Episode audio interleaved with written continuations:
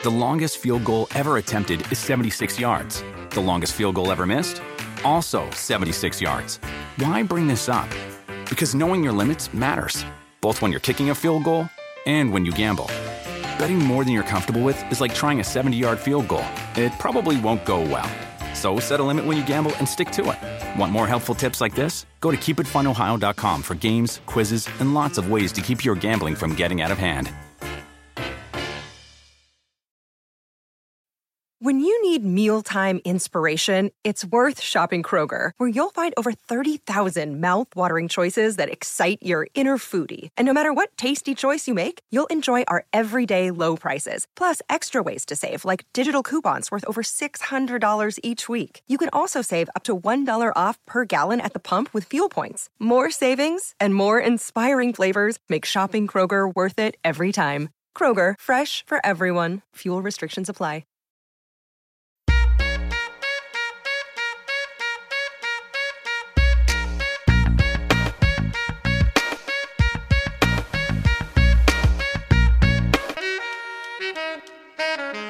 Hello, everyone, my friends. Welcome back to the most important podcast in the universe that is the Rotoworld Football Podcast. Number one, be sure to check out Rotoworld Live each and every Sunday, which includes this upcoming Sunday, noon Eastern, streaming on NBC Sports, streaming on Rotoworld's Facebook page. You have myself and Rich Hribar to answer your start set questions for 45 minutes, along with Pat Daugherty, Ray Summerlin, and Evan Silva checking in along the way. It should be a lot of fun it was last week. Hopefully, you tune in again this week. Second, uh, please support the podcast. It really, really does help us out. Uh, obviously, subscribing is one way to do that, but also rating and reviewing. I'm talking to you, Chris, and Cameron, and Catherine, and Cynthia, and Charlie, and Cleo, and all you out there, my friends. Please consider rating and reviewing. It takes 30 seconds without further ado, let me get to the author of the matchups column over at rotoworld.com. That is Evan Silva. Evan, did week one live up to your expectations? Live up to my expectations. Um, I, I, have no idea what your expectations are, so you could. Yeah, totally I don't even know what my expe- my own expectations were. Uh, I'm I've kind of moved past week one. Yeah, uh, it was crazy with all the bad offensive line play and just putrid offenses for seemingly half the league. Um, and when you watch those games, man, like you start to get worried. You know, you're like, what is happening to, to this league? But yeah. you take a step back, and I think that coaches are going to kind of be able to understand their team's weaknesses a little bit better.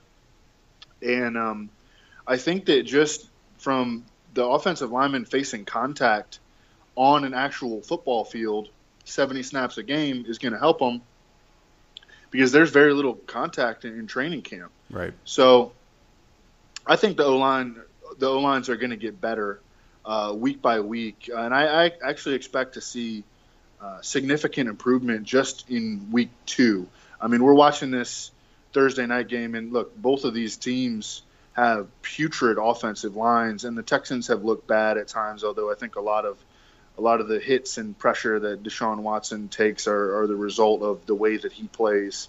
Uh, but I mean, even the Bengals have looked a little bit better tonight. So, and this is on a short week. So, um, I think that we will see significant improvement uh, from offensive lines as we move forward. Yeah, and it's always a case of we think we know everything after week one, or we come to these major conclusions that mm-hmm. we propel throughout the season, and then they change again either in week two or three weeks from now or four weeks from now or whatever. So this is obviously constantly changing. But Evan, let's get back to maybe one of those disappointments from week one. I need you to sell us or not again on Larry Fitzgerald this week. Oh yeah, we are going back to this. Well, uh, the unfortunate thing is that you know all the opportunity in the world was there for Larry Fitzgerald last week. He saw 13 targets, second most in the NFL. Uh, he got he had like an incompletion at the one that was very nearly a, a, catch at the one, which is very nearly a touchdown, and then he had another. Um, I mean, a play where just you know he the ball bounced off of one of one of his hands into the other one of his hands, and then just bounced away as he was in the back of the end zone for like a 25 yard touchdown. He had 55 yards at the half.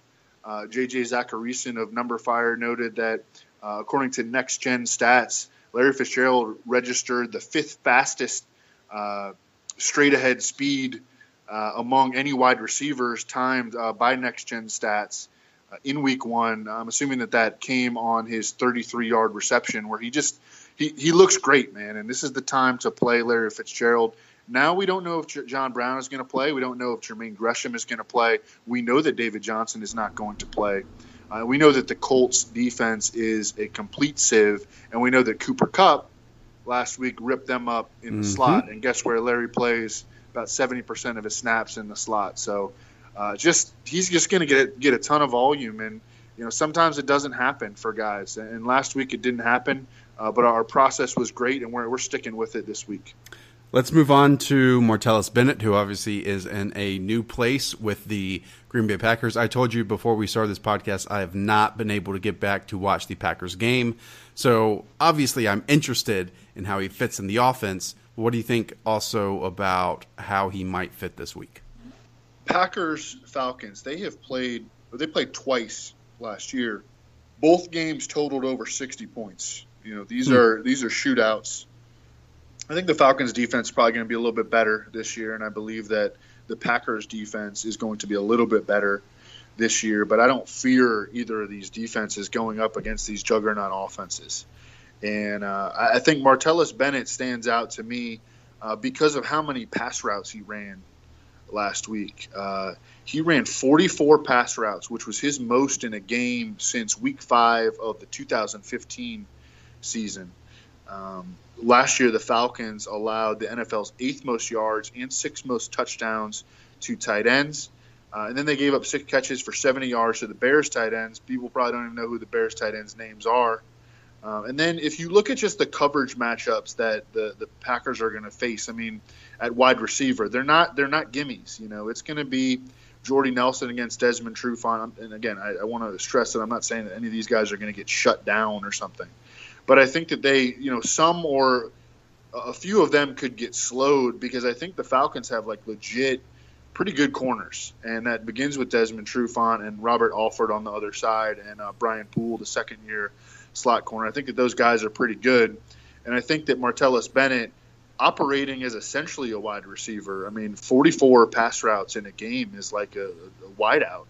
Mm-hmm. Um, he's going to be in a pretty good spot in what projects as uh, a high scoring game. So uh, like to like to play guys in shootouts for sure. Is now the time for me just to express my frustration with Randall Cobb, who like I've been all over the last two years, and then like finally looked great this past week. And obviously, he's still a young receiver. It's just I don't know, man. It's just one of those things in season long fantasy where you love a player and then you hate him because of what he's done in the past, and then comes back to bite you a little bit. Uh, let's say in that same game, Ty Montgomery. Um, we we talked about it with I don't know if you just mentioned it, but with the Falcons, they give up a ton of catches to running backs. We know we know what they did to Tarik Cohen last week.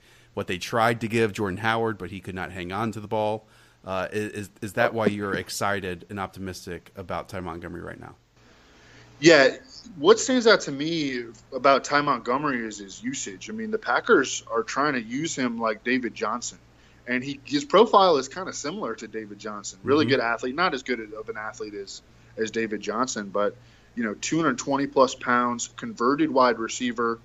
Uh, Ty Montgomery played 74 snaps in Week One. That was the most of any running back in the NFL by more than 10. 23 touches, turned him into 93 yards and a touchdown against the Seahawks. Uh, Jamaal Williams came in. He played six snaps and he carried the ball twice. But the only reason that he even entered the game at all was because Ty Montgomery limped off. And by the way, Ty Montgomery limps off, you know, as much or, or more than any running back, you know, in the NFL. And you know, going, you need to have like a sort of special, kind of crazy, insane mentality to to be like a true bell cow in the NFL. I yeah. think you know, um, you have to just be like a very different kind of person and uh, time will tell whether uh, that will happen for Ty Montgomery. But we definitely want to play him in fantasy this week in what again is going is likely to be a shootout. Uh, and he's just getting this bell cow treatment, and he is super cheap on both FanDuel and DraftKings. I mean, he's just way underpriced. He, do, you, do you have any idea why? Uh, because um, they're still catching up. I mean, Okay. you know, they they moved him up a little bit, but it wasn't enough. And uh, you know, they're just they're they're still catching up. And for I mean, you know, Rich Hribar thinks that on FanDuel right now, Ty Montgomery costs sixty five hundred.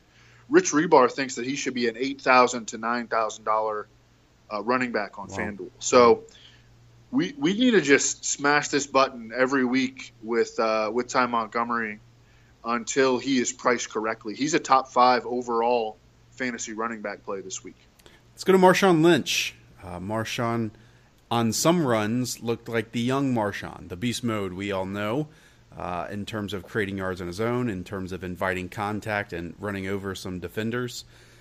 I mean, I think all of us at some point weren't as optimistic as many out there about Marshawn's season because the last time we saw him wasn't great, and that was over a year ago. Uh, what, what did you think about Marshawn's week one? Oh, I was impressed. I was impressed, and I, I am still probably skeptical about how long he is going to last if he keeps getting that. Um, I mean, he's 31 years old and he's been out of the league, Yeah. and so I don't know how long he's going to last, and I'm concerned about his his receiving usage, and I'm concerned about that DeAndre Washington and Jalen Richard are both pretty good, and they're using those guys a lot. But I mean, this is there's a lot of narrative involved here uh, for the Raiders. So Marshawn Lynch explained earlier in the offseason that the reason that he came back was because the Raiders were playing their final season in Oakland. That's his hometown, uh, and he wanted to come back and do it for the city. And I mean, he's going to get a crazy ovation in their home opener, and I think that they're going to feed him. They they kept him under wraps pretty much. I mean, he he wound up with 19 touches last week, Mm-hmm. but he only played 47% of the snaps. Then you go look at what LeSean McCoy and Mike Tolbert did to this Jets defense that used to be good against the run. They, you know, they messed it up, and I think that Marshawn showed enough, you know, at, at very least enough uh, in 2016. I'm sorry, in, in Week One, uh, to that I think that he's likely to perform well in this matchup. Uh, you know, again, great offensive line, very good offense. The Raiders are favored by two touchdowns. Which is absolutely insane. Like I can't exactly remember the last time I've seen that. Well, there are two teams this week, by the way, favored by two touchdowns. The Yeah. Seahawks are also favored by two touchdowns, which I don't. I think is not not giving the 49ers enough credit. Yeah. Uh, but I but I think that this is. I mean, the Jets are a legit minor league team, and I think that Marshawn is, is going to mess them up. Uh, let's finish out with Chris Hogan. Oh man, Chris Hogan last week uh, had opportunities, um, Yep. but we know in many instances the ball went into Danny Amendola's hands. Look, we, we all saw what Adam Thielen did to the New Orleans Saints, and now Chris Hogan most likely will see a number of those similar and same opportunities, especially when Bill Belichick pinpoints where a defense is faltering the most, and then he'll take advantage of it. So you do expect that to happen this week with Chris Hogan. Yeah, because in the Vikings offense, Stefon Diggs is used very very similarly to how the Patriots have begun to use Brandin Cooks. Yeah. And same goes with Adam Thielen and Chris Hogan. Chris Hogan, I think, doesn't have maybe as much short area quickness as, as Adam Thielen does, but I think he has more downfield ability, and the Patriots want to use his downfield ability. He, Chris Hogan, got five targets last week. Four of them were 15 plus yards downfield. Um, and he did not create a lot of separation against the Chiefs man coverage. And look, it's it's not easy in general to create a lot of separation against the Chiefs man coverage. But I think that it is going to be easier for this offense to create separation against the Saints coverage. And you know the Patriots have 10 days to prepare for this game while the Saints are on a short week. Yeah. Um, Sounds fair. Yeah, so I I think the Patriots come out guns blazing, you know, and, and it, it has crossed my mind that could the, the Patriots think because we don't have that sustaining element anymore, that that uh, that ability to throw to Julian Edelman, you know, after he just takes a couple of steps out of his slot route and rack up, you know, six, eight, 11 yard gains almost at will. Could it be possible that the Patriots come out and try to run the ball and slow the game down against the Saints? But I don't. I you With know, Rex the more- Burkhead, right? That's where you're going with this? No, Um, I, I, think that we will see Burkhead uh, running pass routes, though. Yeah, he's just got to win. I mean, he's got to yep. win battles against guys like Derrick Johnson one on one. You know, I don't. You, you have to win if you're going to play and you know grow your role. Yeah. Uh, but I but I think Chris Hogan has a big role already, and I think we see him explode against the Saints. You know, much like Adam Thielen did on Monday night. Evan, I'm sorry to say we're all out of time, so we can't get to your thorough Brian Hoyer breakdown, but maybe we'll get to that next week. Um, for everyone out there, we have Roto Pat coming up right after the break. And again, a reminder Roto World Live this Sunday, noon Eastern, helping you set your optimal lineup. Be sure to tune in, NBCSports.com or Roto World's Facebook page. And again, here comes Roto Pat in just a second.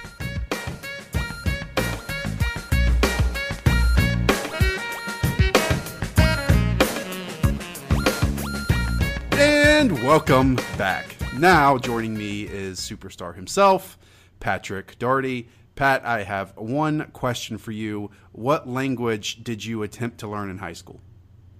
Uh, very emphasis very much on attempt. Um, Spanish. Uh, so give me one memorable line in Spanish.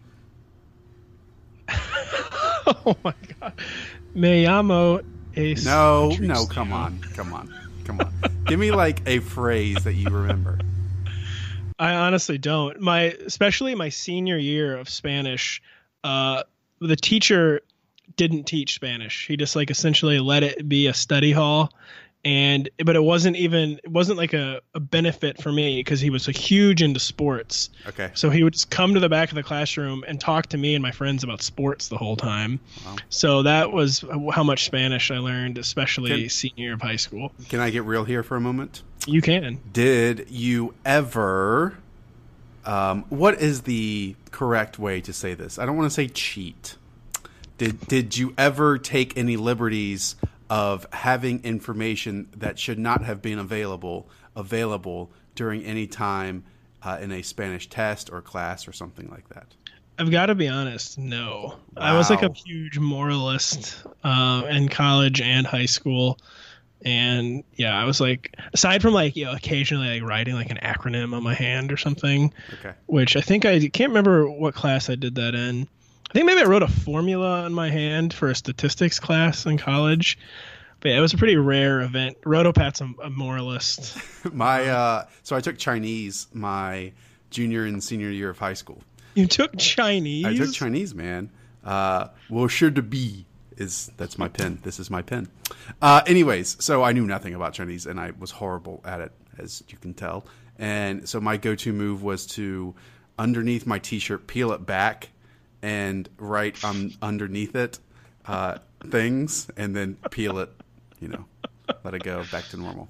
Uh, and in like fact, my, my Chinese my Chinese teacher was so out of the loop that there were times where I would write things on my desk and then just cover it up with a piece of paper when given it yeah, I have to say, high school language teachers usually seem a little out of their depth. yeah, uh, they they are like your stereotypical ones you can target. That and yes, substitute teachers. Yes, we had a particularly anarchic uh, German and French classes at my high school, and where it didn't. It's the inmates were running the asylum, Josh. It's this is something that I actually want to lead into Tuesday's podcast and ask Ray about maybe the worst um, cheater he ever found, like like someone that was the worst at hiding it. Uh, well, because I'm sure you know. then then they never found the body after Ray found them. so everyone look forward to hearing that on Tuesday. Pat, we actually need to talk about some football. Uh, your rankings, you insist. Your rankings are out on a website that is rotoworld.com. That is R O T O W O R L D.com. Uh, we need to start. Obviously, every single football discussion is this week on Alex Smith. Alex Smith played pretty well, probably a top three game in his career last week. Uh, right now, Pat, you have him as quarterback 13, so just outside of those top 12 options, which is quarterback one heading into the week, and he's facing the Philadelphia Eagles at home. Uh, this some optimism you have for Alex Smith, and I would like to hear why, other than just hey, he played well last week. It is some optimism. The Eagles are pretty fearsome front seven, but we all know about bye week Andy Reid. And, you know, it's essentially a bye week for the Chiefs. Uh, Andy Reid has had 10 days. You know, it's a home opener, too. Andy Reid's had 10 days to scheme for what is arguably the most undermanned uh, cornerback core in the NFL despite that uh, maybe elite front seven. I mean, who are they starting at cornerback? Like with Darby out is like Jalen Mills, Mills, and Patrick prob- Robinson. Uh, I think he might play the slot, and then probably on the outside maybe Rasul Douglas, who's another rookie. Yeah, so I mean, a very exploitable secondary. You know, maybe there'll be some pressure in Alex's face. Do I'd say uh, Tyreek Hill, quick passes to Tyreek Hill and Kareem Hunt, probably a pretty good way to counteract pressure. So, and you know, all summer one of like the main summer memes, like from seriously from like mini camp on, was Alex Smith's like much more assertive and aggressive this summer. Alex Smith's really looking He's downfield, being pushed by Patrick Mahomes. And for one week, that summer meme was actually true. Mm-hmm. So just kind of that confluence of events, I feel comfortable, especially in kind of a weird week for a lot of other guys who would normally be in that range. I feel comfortable putting Alex Smith on the QB one borderline. I'm sure you know having faith in Alex Smith will in no way come back to haunt me. Let's, but, let, uh, I mean, people are talking about Sam Bradford this week as well. Obviously, after his performance, um, Carson Wentz. So yeah, I mean, it's it's that week, and it's only week two. Um, yeah, and you know it's weird. Dak Prescott's on the road against yep. the Broncos. Jay Cutler hasn't played. Eli Manning could be missing. Uh, Odell Beckham. So Kirk Cousins, you know, had the disaster last week. Mariota and Jacksonville. So just a lot of questions at that part of the board. Let's jump down the list, the list that I gave you, uh, to stay in the same game. That is tight end Zach Ertz, obviously of the Eagles, then facing the Chiefs. Correct me if I'm wrong, but I believe the Chiefs have one of the best defenses against tight ends. Um, now they do not have Eric Berry, so that means you are listing Zach Ertz, who arguably is Carson Wentz's go-to target as tight end five this week. Does it? Is Eric Berry's departure or injury a big impact on this ranking? Yes, and Zach Ertz I originally had all the way at number three. Then I had to talk myself out of that. And I saw some numbers. Even the last time when Eric Berry was out sick, the Chiefs still defensed tight ends pretty well. But I mean, you can't you can't, this is obviously not going to be the same tight end defense without Eric Berry, who basically single handedly erased Rob Gronkowski last week. And Zach Ertz hasn't, he's not just emerging as Carson Wentz's go to target. I mean, he is. He has caught 48 passes over the Eagles' past six games. And you know that obviously was a lot of that was last December, but he carried right over to Week One where he had eight catches. And Ertz said he expected more targets with Jordan Matthews out. Uh, he was right last week, and just with that connection he has going with Carson Wentz and the Chiefs trying to adjust to life without Eric Berry, I just think Wentz has got a very high floor this week and it's very predictable volume. Let's go. I mean, we're kind of on this path of like averageness from Alex Smith to Zach Ertz, so let's stay on it with Todd Gurley.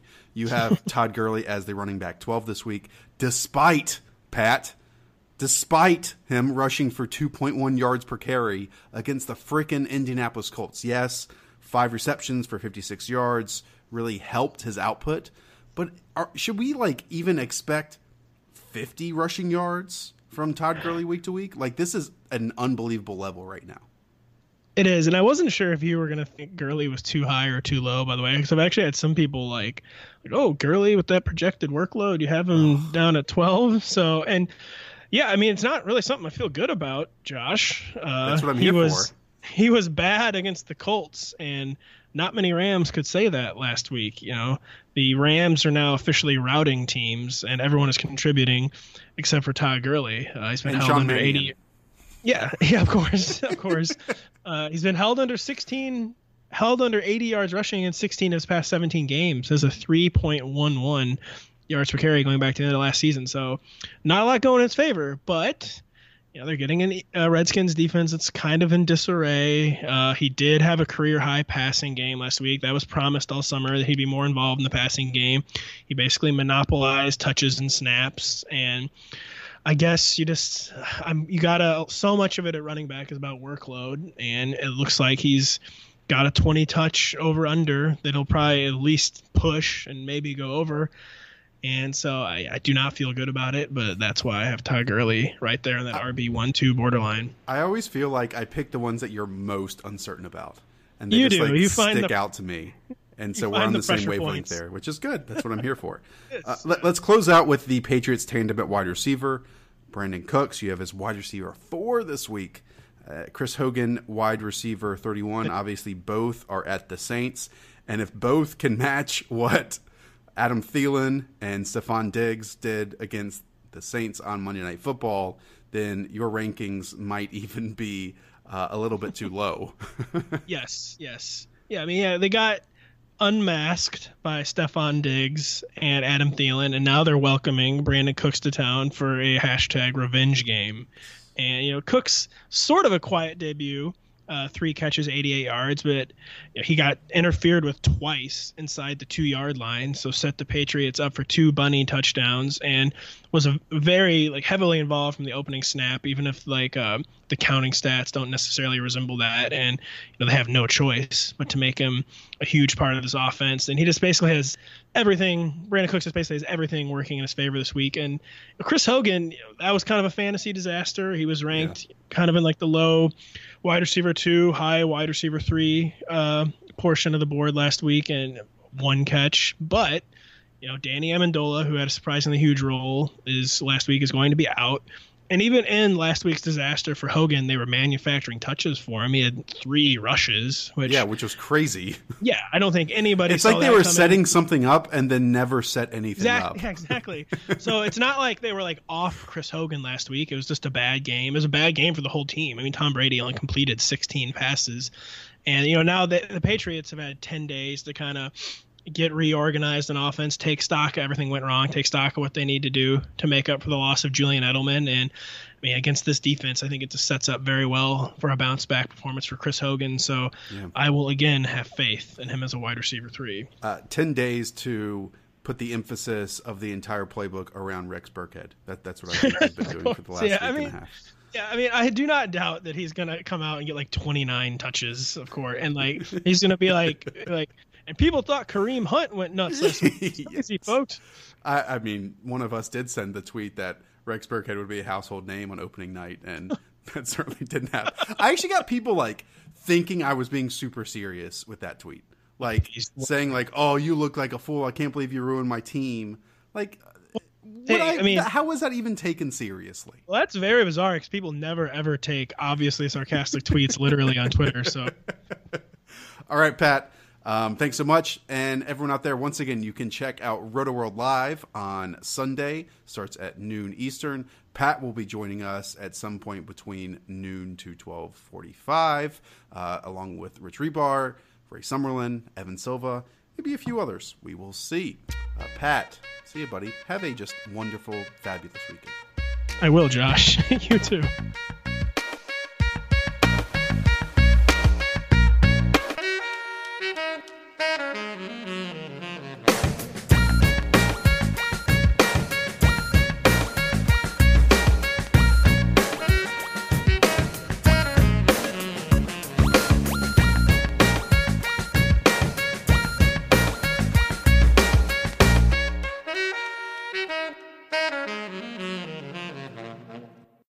Longest field goal ever attempted is 76 yards. The longest field goal ever missed?